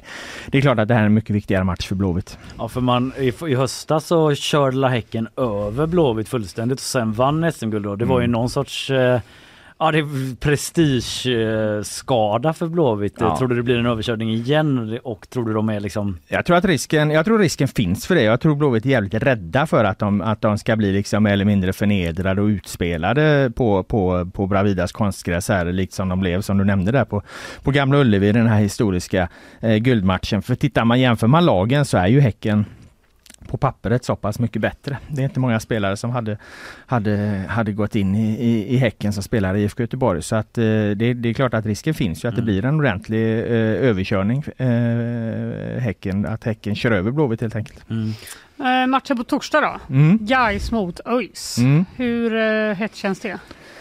Eh, nej men den, det är ju, det är ju liksom historiskt sett det ett, ett av de mest klassiska derbyna. Många anser ju att det liksom är ett mycket mer, mycket mer riktigt eh, derby än vad, eh, än vad, vad Blåvitt-Häcken är. Och jag, Båda klubbarna bildade på 1800-talet. Ja men exakt och jag har väl viss förståelse för det resonemanget men för mig så är ju alltid det sportsliga övervägande och det är trots allt eh, två klubbar i, i, i superettan här så att jag, jag håller ju Blåvitt och Häcken som en hetare match jag vet att många inte håller med mig om det men jag, jag tycker alltid att man ska gå på det sportsliga Men det. Det, här handlar, ha- handlar ju någonstans om att vinna titlar och, och, och vara, vara bäst på sport. Det handlar Ja. liksom inte om att locka människor till läktaren. Det är en bra bieffekt men, men idrott handlar om att vinna titlar och utöva sin idrott. Det är i alla fall min, min bestämda uppfattning. Men Utsikten är ju Göteborgs och kanske Sveriges minsta förening Ja. rent supportermässigt och leder superettan. Så är det ett hetare derby då om Utsikten möter Gais möter ÖIS. Utsikten är någon form av anomali som inte kan eh, tas in i, i normala diskussioner för att det, det, det som pågår där det, det bryter alla regler och mönster. Ja, det kan man lyssna på mer om i Laul med vänner då i podden. Ni pratar västsvensk fotboll och Ja, allsvensk fotboll. Ja, ja, men det väntas i alla fall bli fler folk på Gais ÖIS än på Häcken Blåvitt. Ja men det, det är klart att den betyder ju jättemycket. Nu har du ett Gais som helt plötsligt eh, eh, har gått från liksom eh, gärdsgårdsserien eh, rakt upp i och eventuellt vara med och slåss om en allsvensk plats. Så att, eh, det är klart att det är hett. ÖIS har precis börjat vinna matcher igen efter jag har liksom inte har lyckats vinna på jag vet inte hur många inledande omgångar. Så det är klart att det finns sportsliga värden, eh, stora sportsliga värden på spel där också och ur det perspektivet är det klart att det är en, en otroligt eh, intressant match. Mm. Ja, ska vi sluta med en jättestor fråga då? Mhm. På det stora hela, hur mår elitfotbollen på här sidan? Ja, jag tycker att den är sjuk.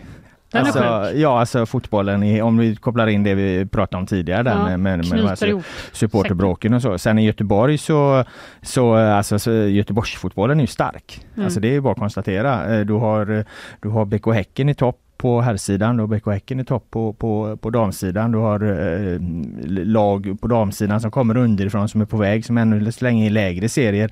Du har ju superettan då som vi nämnde här, lilla Utsikten som, som gör något som ingen trodde var möjligt och du, du har liksom har Gais som mirakulöst nog har kommit tillbaka och, och blandat sig i toppen igen. lite Och sen har vi och- liksom ja. vårat kära Elfsborg här som vi bevakar hårt nu i, i, i, i, ehm, på GP som, eh, som leder fotbollsallsvenskan efter, efter att ha kört över Malmö FF med 3-0 Bor- Borås Arena i en match som liksom historiska, historisk känsla över i, i, Borås. Så att eh, det är klart att sportsligt är, är fotbollen eh, stark i, i vår region men, men eh, jag är orolig för svensk fotboll som helhet för jag tycker det som pågår på läktare och så här är sjukt. Ja, vi följer detta, eller ni följer det och vi följer det via er och lär väl återkomma till det. Du ska ha stort tack för att Mm. du tog dig hit efter sen kväll igår. Det blir väl sen kväll idag igen när du ska ut till Bravida och ligger, väl, ligger i farans riktning som det heter. Du får gå och vila lite tack, tack. Tusen tack Robert. Eh, Vi går vidare i nyhetsshowen.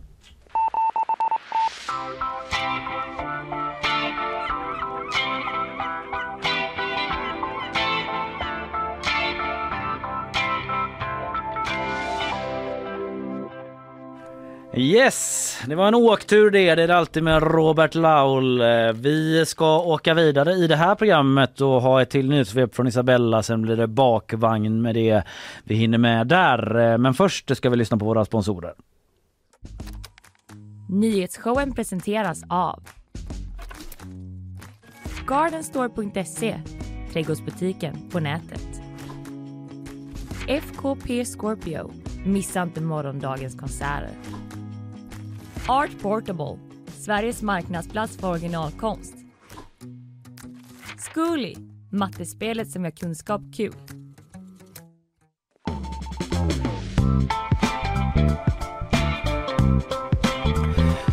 Ja, nyhetsshowen är det. Det är måndag, det är ny vecka, nya tag. Det är Isabella Persson som är framme vid mikrofonen ännu en gång och ska ge oss ett nyhetssvep. Ja, nu är det dags igen. Ja, du är ju också producent för eh, GPs fotbollspodd Laul med vänner. Ja. Ni spelar in, vad är det, imorgon? Imorgon, Ja, tisdag. Då har ni en del att prata om. Vi har det. Det, är alltid, Undrar vad ni kommer prata om det då. händer alltid mycket saker när Ja. man poddar med Laul. Sannerligen. Eh, nu så ska vi låta dig göra ditt andra jobb som du har här på GP. nämligen att ge oss eh, nyheter. Eh, varsågod. En man i 25-årsåldern ska i natt blivit rånad och slagen med ett knogjärn i Haga. Enligt hans egen historia ska två pojkar frågat om de kunde få låna hans telefon. Men istället för att låna den så började de slå honom och försvann sedan med mobilen. Trots att polisen under natten letat har de misstänkta inte hittats. Återigen rapporteras det om nya attacker i Ukrainas huvudstad Kiev. Kraftiga explosioner ska ha hörts på flera ställen men enligt den ukrainska militären så har över 40 mål skjutits ner och ingen person ska ha skadats. Omni rapporterar att attacken mot Kiev är den andra i rad men också den femtonde denna månaden. Det krisande fastighetsbolaget SBB överväger försäljning, det skriver bolaget i ett pressmeddelande där det också framgår att styrelsen kan överväga att sälja hela bolaget men även vissa affärssegment eller tillgångar. Bolaget har haft det kämpigt sedan början av maj efter att kreditbetygsbolagen S&P Global och Fitch Ratings gett dem ett så kallat skräpbetyg, något som fick kursen att rasa och bolaget att skjuta upp utdelningen. Tack för det Isabella. Det där första minus knogen nästan exakt hände mig i Haga en gång. Asså? Att jag skulle gå ner och köpa chips på 7-Eleven. Nej. Och så var det några som ville låna min telefon. Jag sa nej. De var typ 14 år. Oj. Va? Ja, och Hur gammal var du då? Nej men jag var 20 kanske.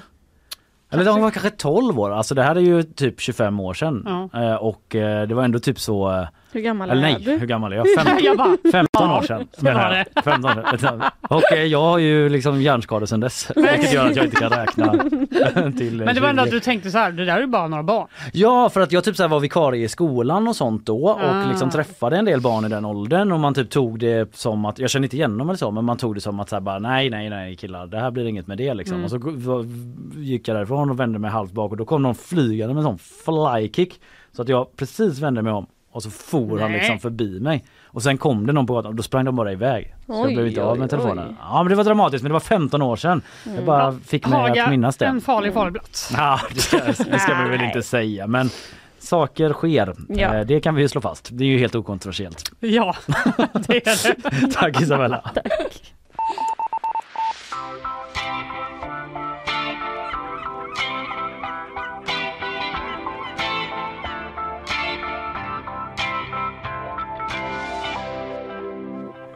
Aftonbladet, Ja. vår konkurrent. Mm. Nu är de på väg om oss va? Jag skojar Alltså, bara. Det är har, typ eh, Nordens största tidning. Men. Nej men de har en ny satsning. ja. De ska göra eh, AI-musik av sina nyheter. Det låter jättekonstigt. För att locka ungdomarna till Aftonbladet. Okej. Eh, så här står det. Det här är liksom att någon chefredaktör har satt kepsen bakom fram och bara Ja, det är eh, Martin Schori. Jag vet inte ens vad hans titel är. Men han är någon nyhetschef. eller. Ja, någon slags chef. Han, han har skrivit en eh, kolumn här för att förklara sig. Jaha. Där han skriver typ så här. Unga gillar nyheter men de gillar inte sättet vi presenterar dem på. Så kan man sammanfatta alla, och då menar jag verkligen alla undersökningar jag sett de senaste åren. Mm. Och det vet ju vi som jobbar med nyheter också. Ja, det är jo. så svårt att nå de unga. Va? Eh, och eh, därför har de då på Aftonbladet tillsammans med någon slags eh, innovationslabb, vad det nu är. Ja, de har någon sån Inlab heter de. Inlab som sitter och kommer på helt revolutionerande saker inom nyhetsförmedling. Exakt. De bjöd då in tio unga personer. Så Mm. inte jättemånga eh, som underlag vill jag ändå Nej, poängtera. Och så stod de och beatboxade. Aha, yeah. Och så inte hoppade någon ens. in. Nej, inte För det är AI som gör det, Kalle. Ah! De eh, har plockat de här från Stockholms ytterstadsområden via en fritidsgård då, och Mm. gett dem ett tydligt uppdrag att ta fram produktidéer som kan göra att fler unga känner förtroende för redaktionella medier Ja. och upptäcker styrkan med fri och ob- oberoende journalistik. Ja, men det är väl Och, rimligt eh, att det- fråga de berörda då som man vill nå. Ja, Mm. men nu ska du höra resultatet. Ja, mm, ja, ja. Bay is the queen of pop, she's got the world on lock. From the United States to Sweden, she got the fans in shock. Bringing her latest album Så här lät det när AI gjorde en rapplåt av en recension av Beyoncés konsert i Stockholm. Ja! Ska vi höra den igen? Ja, okej då. Bay is the queen of pop, she's got the world on lock. From the United States to Sweden, she got the fans in shop. Bringing her latest... Ja, du fattar. Ja. Det här är AIns version av en recension av Beyoncés konsert i Sverige. Okej. Jag vet inte riktigt. Alltså, jag har så många frågor. Ja. Hur ska det här till exempel då... jag vet inte. Jag, jag ska inte vara så taskig mot Martin Schori här, men att det är den här låten då som ska göra att eh, de unga känner att de Mm. eh, tror, får återigen eh, förtroende för media och den oberoende journalistiken. Och också, det är inte ens en nyhet för det är en recension av en konsert.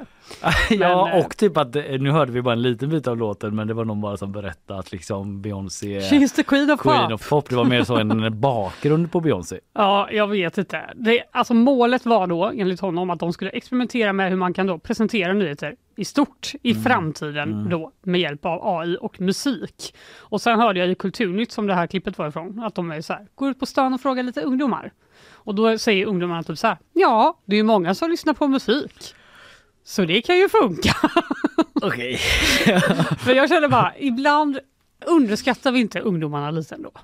Alltså Jo. du vet de sitter och plöjer så här, timmar true crime dokumentärer, bara så här, tio timmar från en rättegång. Mm. Alltså så otroligt kort eh, liksom, attention span har de inte. Nej. Att man måste sjunga nyheterna för dem. Jag är så rädd att det ska drabba oss. Att det kommer något uppifrån att eh, nu måste ni börja rappa minst en fördjupning. Att jag en och en halv timmes "Yeah, konsert varje morgon. Idag ska vi prata om brandmän. Ni kan inte gissa vad som hände sen. Så bara fortsätter jag. Stor Göteborg, gator och torg. Ja men för fan. Ja, nej, jag vet inte. Jag, jag vet ju, jag känner ju mycket väl till den här liksom lätta paniken över att Ja. nå unga människor, inte minst i liksom Ja, typ så utsatta områden men bara unga människor överhuvudtaget. Typ vad ska man göra? Men det känns just att det här att rappa saker är liksom ett knep old as time som ingen någonsin har Det gillat. funkar väl naturligtvis inte. Nej. Alltså det funkar väl på det här sättet. ärliga. Alltså att vi kan sitta och lolla lite åt Mm. det. Men det är väl klart att ingen kommer bara så här. "Ja, Vanligt Turkiet, bara, jag lyssnar på den här AI-rapplåten som ska förklara vem som vann. Det fattar ju vem som helst Ja. att inte det kommer funka. Nej. Man kanske skulle vara tvungen att anställa en riktig rappare. Hade det kunnat vara någonting? Hear me Yasin. out! Nej inte Yasin kanske men att det är någon som verkligen kan rappa på riktigt. Ja. Som liksom varje dag liksom gör en nyttig... Som man du vet, då får man förtroende för den artisten. Man kanske gillar den som gör sån satirical rap stylings of Kalle Berg fast inte jag då utan någon annan. Nyhetssvepet fast Ja, en rap. Isabella. Tittar på dig. Hon, hon kör lite direkt, går igång. Ja, jag tror inte på den idén själv men jag tror mer på den än att en AS gör det. Ja, alltså för det blir ju extra cringe. Alltså det, det är ju mer att de är så här. Vi har ett innovation lab och vi har Mm. AI och så har vi typ några kids som ja, fick vara med. Ja, men du vet att typ Svenska nyheter, nu är det satir men det här tv-programmet eh, som SVT har, de gör ju sånt där att de klipper låtar av eh, Mm. vad folk säger och sätter ihop eller kanske gör en Mm, låt som just liksom det. kommenterar. Den typen av grejer kanske i kombination. Mer satir än bara att förklara en nyhet Mm. med rapmusik. Eh, jag ska bara ta det här samtalet. Ja hej, Eh, ja det går bra. Ja det var Aftonbladets innovationshubb som ville värva mig så jag drar. Ha det gött Kalle.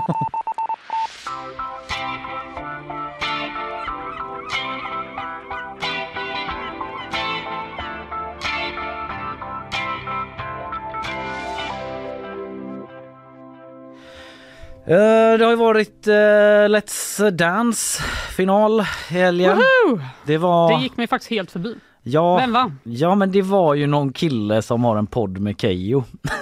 Jag kommer inte ens ihåg vad han heter. En kille som har en podd med Keyyo. Vilken, vilken Är det någon här inne som vet Jag vad han googlar heter? nu som en gal.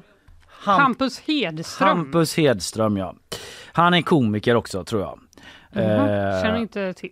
Nej, men, Men han, grattis till honom. han vann med sin danspartner. Men det var också så att återigen då så dök de här återställ våtmark-gänget. Alltså de är så otroligt arbetsamma. De är överallt. De är överallt. I varenda. Hur kan de komma in i alla tv-program? Det, det här är något för Reinfeldt att ta, kolla på efter fotbollen.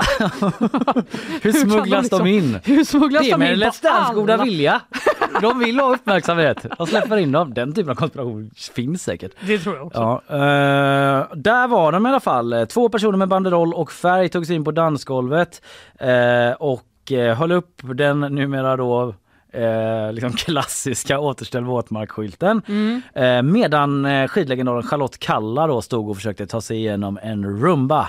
Var det kanske inte, men någon typ av dans då de, som de bara, där. Eh. hallå?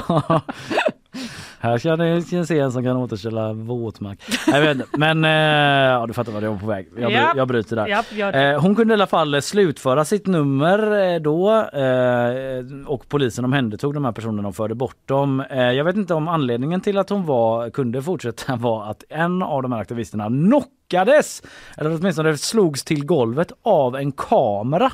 Nej! Det är ett ganska i ögonfallande klipp. Jag vet inte. Men jag tror det är av misstag för annars är det jävligt typ aggressivt och eh, alltså antingen sinnesnärvaro eller impulsivt agerat av kameramannen kvinnan. Ja. För det är en sån här krankamera du vet, en sån som sveper in och tar närbilder. Som bara när den här personen står med sin återställd våtmarksskylt så kommer den och bara tjong! Redan med en sån riktig köss rätt i fejan. Ah. Så han flyger och landar på golvet. Ehm, ja, det låter smärtsamt. det var nog smärtsamt och det var väl egentligen eh, det som jag hade att säga om det. Alltså jag kan visa det här eh, lite snabbt vad som sker så kan du reagera. Mm, ja. Eh, vi, har det är redan, väldigt... Uh... vi har redan missat det. Vänta. Här, Va, kom, vi har redan missat här det? kommer det igen. Nej, nej, nej. Ska vi se. Wow, vad grym. Där kommer, de, här kommer de in. Det här är bra radio. Ah, ah, Upp med skylten, ah. kasta färg. Oj, oj, oj. oj. Och så kommer det en riktig Ah! köss.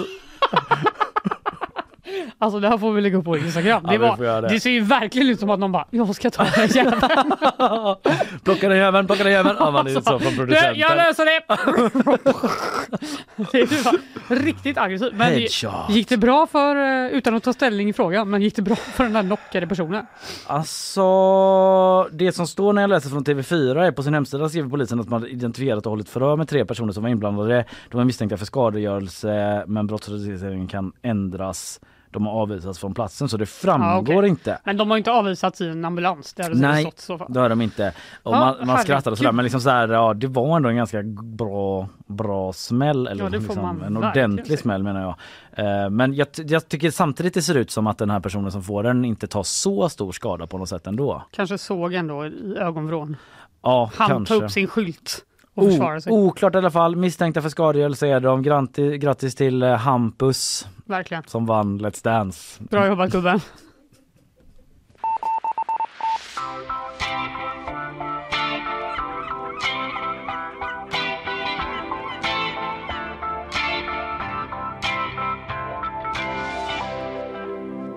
Det är så mycket valar i omlopp va? Ja, För att vad eh, pågår? igår kväll då fick eh, räddningstjänsten ta en eh, tripp till Hunnebo strand.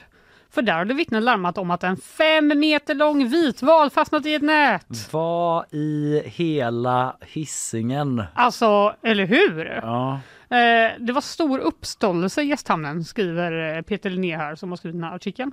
I Hunnebo strand då.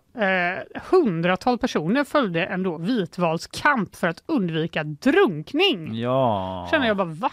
Ja men de eh, måste är- lära simma och sånt för att... Ja, och den de hade är ju liksom- valar i och för sig, de måste ju upp och hämta luft. De herregud. måste hämta Ja. luft och det var väl det han inte...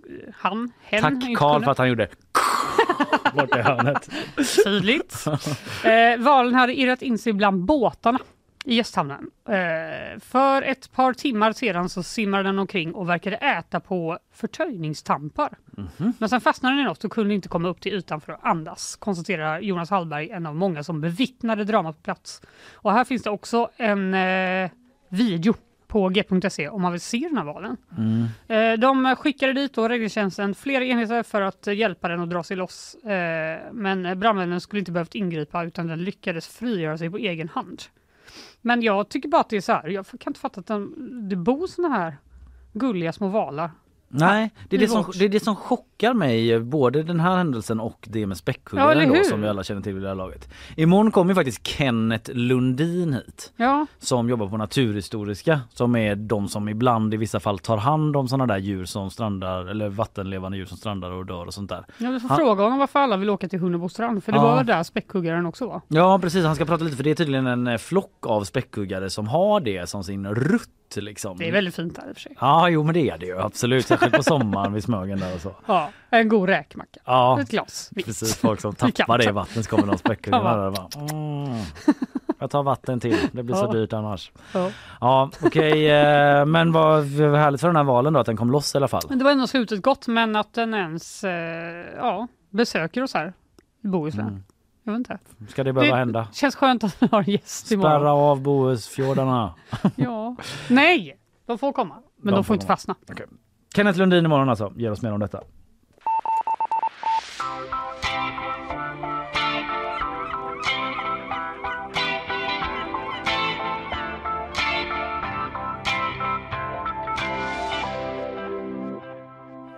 Ett mysterium Fanny Mm. har eh, dykt upp i Venedig. Ja. Romansens stad. Är det Ja. det? Jag vet inte. Eh, jo, det. Gondolernas stad. Gondolernas stad är det, absolut. Markusplatsen. Ja, Duvor. duvornas stad. Turister. Mm. Det är ungefär det jag har på Venedig.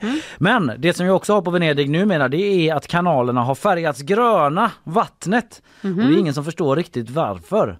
En oväntad syn fick boende i den italienska kanalstaden Venedig att haja till på söndagspromenaden vid den världsberömda Rialtobron. Där gick de med goda råd och så bara Hö! Men Vad är det som pågår? eh, okej, är det jättegrönt? Eller? Ja, titta här. Oj! Återigen visar jag dig en bild men den finns på gp.se. Det ser ut som, vi lägger upp allt på Insta sen. Men eh, det Slime. ser verkligen, eh, ja det var inte fint. Nej, Det var Ja. ingen trevlig färg. Det är någonting helt annat än hur det brukar se ut då. Mm, Liksom färgad lysande grön skriver vi i artikeln här. Mm. Eh, TTs artikel är det som finns på vår sajt och det får man väl eh, säga är en rättvis beskrivning. Eh, vad eller vem som färgat vattnet är okänt och det ska Mhm. utredas. Okej. Man har tagit in Det var inte våtmark-gänget. som har återställt som den till var- sin gröna färg.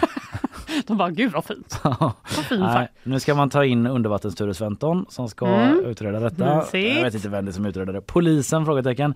Eh, men man har en teori, har polisen, så det är väl de då enligt lokala medier att det rör sig om en aktion, aktion från klimataktivister. Ja. Så lite rätt hade du där. Ja. Eh, men italienska klimataktivister då, antar jag.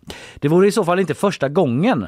För för 55 år sedan, det var ändå ett tag sedan då, Ja, det får man säga. 68 färgade den argentinska artisten Nicolas Garcia Uriburu kanalen grön under konstbiennalen i en aktion för att lyfta miljöfrågor. Så redan Mhm. då, han vaknar eh, ur sin grav och bara har det blivit bättre? Nej, mycket sämre! Men vi tog din idé! Tack så mycket! Vi prövar igen och ser, eh, så hörs vi om 50 år igen och så ser vi hur det Ja, gått. tråkigt. Ja, så nu ska de provta den här vätskan som färgat vattnet eh, uppger brandkåren och kolla på vad det är frågan om egentligen.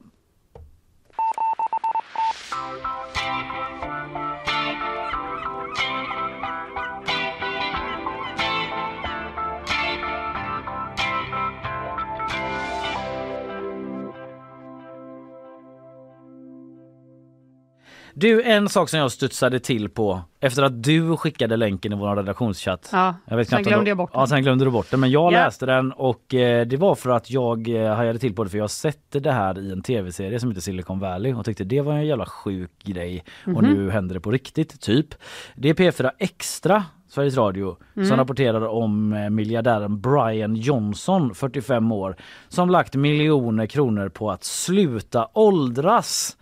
Och hur gör han det då? Jo, Ja. det är så att han eh, eh, injicerar blod från sin 17-åriga son. Uh. Han vill genom olika metoder, skriver P4 Extra, få ner sin biologiska och fysiska ålder till 18 år.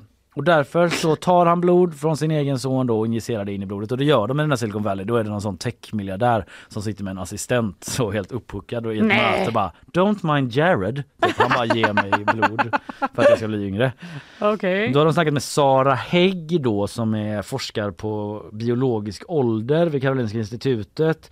Och eh, hon menar att det är, läser jag, svårt att dra några slutsatser från Brian Johnsons metoder. Mhm.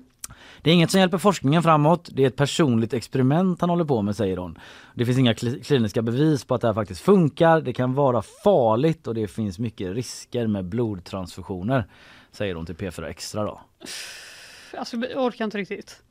Men det är klart, om man är så rik så har man ju tid och råd att testa allt möjligt. Ja. Varför ska han bli just 18? Han kanske hade sin prime då. Det var då jag blev rik. Dit. Ja. Frågetecken?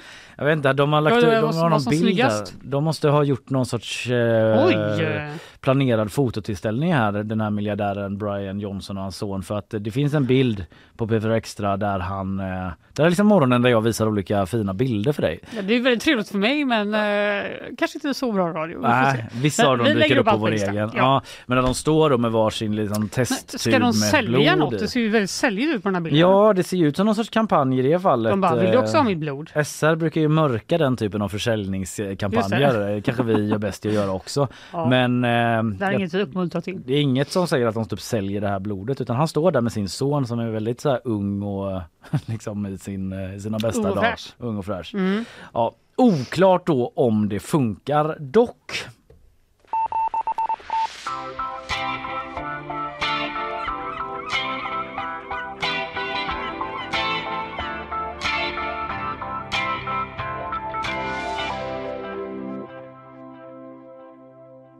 Nu ska jag berätta en j- jättekonstig historia som Ja. jag läste igår och bara, eh, jag läste den så sent att jag verkligen inte förstod någonting. Mm. Men eh, därför tänker jag att vi testar igen. Vi hjälps åt. Ja, för jag tyckte ändå den hade något. Mm. Det är vår eh, syskontidning Titiela som har eh, rapporterat det här från början. Och det, det är då en pojke, han är i Mm. Trollhättan. Går där i godan ro, hittar en mobiltelefon på polisens parkering. Okej. Lämnar såklart in den till stationen.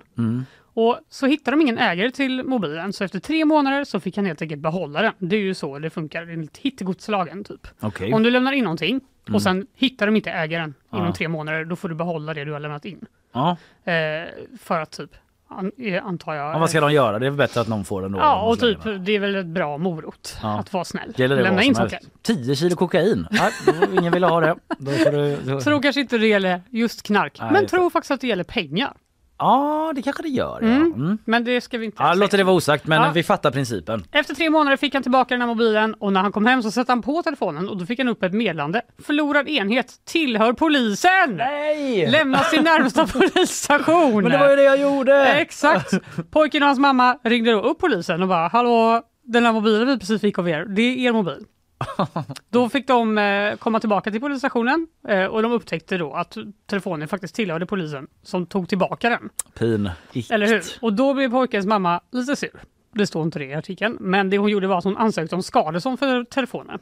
För att hon bara, ni kan ju inte ge min son en telefon och sen Aha. ta tillbaka den. Så att de har liksom konfiskerat hans egendom då? Ja, typ det blir som en sån liksom loop. Eh, och då gjordes en utredning då av polisen och de bedömde att eh, polisen hade agerat slarvigt och inte gått igenom telefonen in, eh, när den då överlämnades till Nej. pojken igen. De kunde ju typ satt på den. Ja. Så hade de ju själva sett att det var deras egen telefon. Ja, i och med att den också tappades på parkeringen. På deras egen Mm. Det parkeringsplats. är lätt att vara efterklok. Man får in en telefon, rutinaren, det är bara ja, och vi lägger den där. Hörs om tre månader.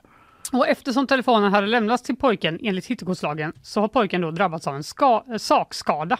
Och Polismyndigheten ska nu betala ett skadestånd till pojken på 8000 kronor. Oj då. Eller hur? Ändå lite konstig, konstig, konstig Ja, historia. en väldigt konstig grej. Ja. Den här pojken, det en pojke låter ju som att det är typ ett barn. Stod hur gammal han var. Nej, står inte. Eh, Det är goda, goda pengar ändå. 8000 spänn. Mm, 8000 tackar nej. spänn. Du promenerar runt lite på polisens parkering. Se om det dyker upp något. Vad hittar dig utanför liksom Skånegatan här. Eller hur? Men, Men, eh, metalldetektor så. Ja, det är bara Fannevik som letar efter Don't egendomsersättning. mind me. Hoppas ingen hittar den här på tre månader nu då. Där du lämnar in.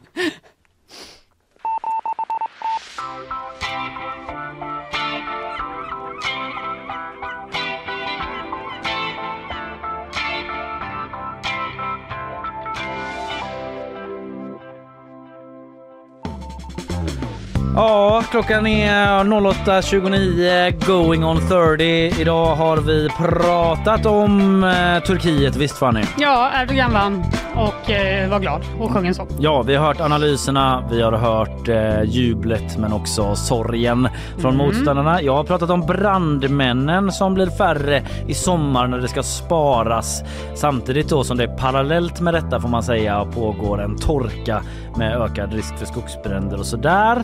Eh, sen har vi också eh, kommit till upplösningen, antagligen i alla fall, eh, för Rosgate Mm. kring Gais, de här tre rosorna som hittades i domarrummet som anmäldes då eftersom det uppfattades som hotfullt. Nu har ledaren som har varit misstänkt för detta trätt, trätt fram Mm. i GP i en intervju med vår reporter Filip Troler och berättat varför eh, han gjorde det här.